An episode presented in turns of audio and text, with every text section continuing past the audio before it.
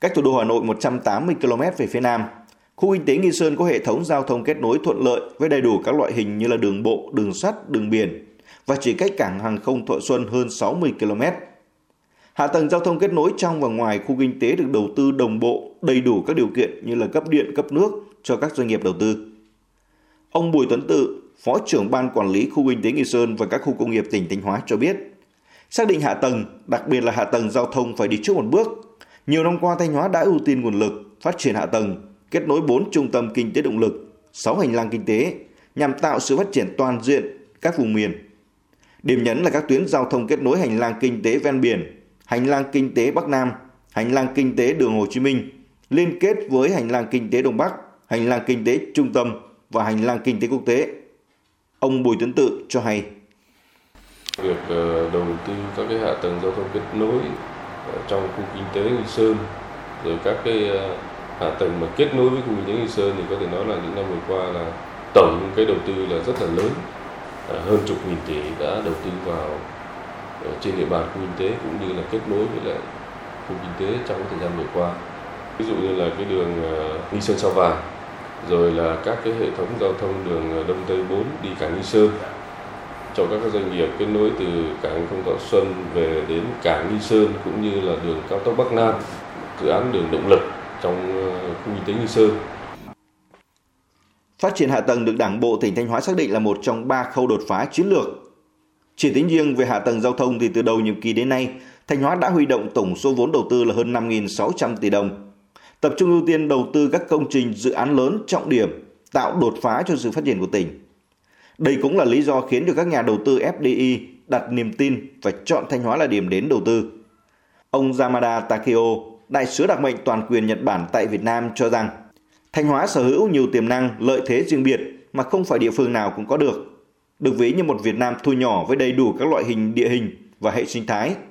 có vị trí khá là thuận lợi về giao thông với đủ các loại hình. Cùng với đó, địa phương có khu kinh tế Nghi Sơn với diện tích một trăm lẻ sáu nghìn héc ta là một trong tám khu kinh tế ven biển trọng điểm của Việt Nam, vận hành theo cơ chế ưu đãi đặc biệt hấp dẫn nhất cả nước. Ông Yamada Takeo khẳng định. Ở tại tỉnh Thanh Hóa, nơi có nguồn uh, lao động dồi dào, hạ tầng giao thông phát triển, có bộ phận hỗ trợ ở Nhật Bản và có các cái khu kinh tế.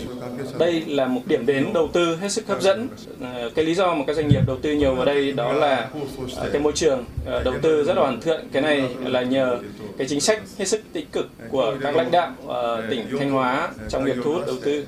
Tôi cho rằng là chúng ta cần phải thúc đẩy hơn nữa cái đầu tư phát triển hạ tầng. Để làm cái việc đó thì cần tận dụng cái nguồn uh, hỗ trợ ô đê a của Nhật Bản.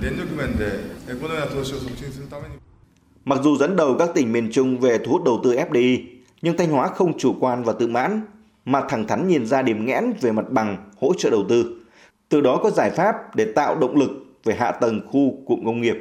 tạo quỹ đất sạch. Ông Nguyễn Văn Thi, Phó Chủ tịch Thường trực Ủy ban nhân dân tỉnh Thanh Hóa cho biết,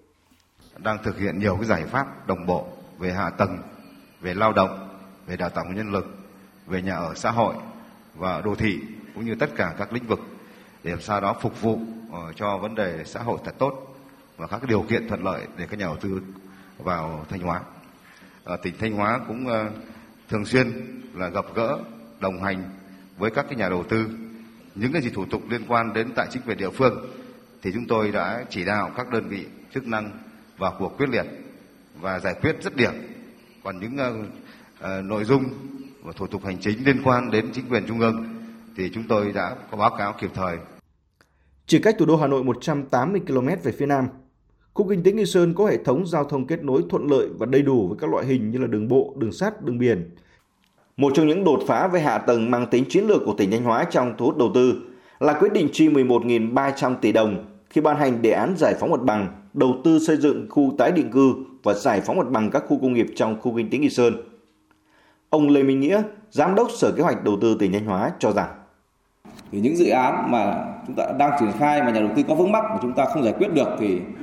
cái môi trường đầu tư nó sẽ bị ảnh hưởng. Và chúng tôi thấy rằng đây là một trong những nhiệm vụ trọng tâm ta cũng cần phải triển khai sớm thì mới giúp cho môi trường nó tốt hơn được. Đặc biệt là cái công tác tính tiền sử dụng đất để giao đất cho các nhà đầu tư hiện nay vẫn đang còn vướng mắc.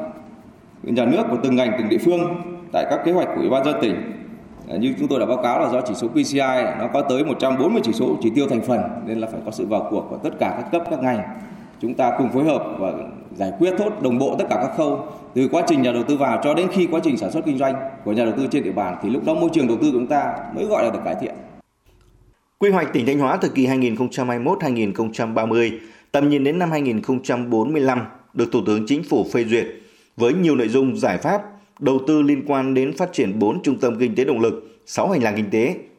Đáng chú ý là trong quy hoạch lần này thì xuất hiện hành lang kinh tế quốc tế, kết nối hệ thống cảng biển Nghi Sơn, cảng hàng không Thọ Xuân với các tỉnh vùng Tây Bắc và nước bạn Lào. Đây là định hướng giao thương phát triển nhiều lĩnh vực có tính chất liên vùng, liên quốc gia theo xu thế hội nhập kinh tế quốc tế. Từ sự quan tâm hỗ trợ của Trung ương với những bước đi bài bản quyết liệt sẽ tạo dư địa mới trong thu hút đầu tư, phát triển sản xuất, tạo động lực để Thanh Hóa phát triển và sớm trở thành một cực tăng trưởng mới cùng với Hà Nội, Hải Phòng và Quảng Ninh, hợp thành tứ giác phát triển ở phía Bắc của Tổ quốc.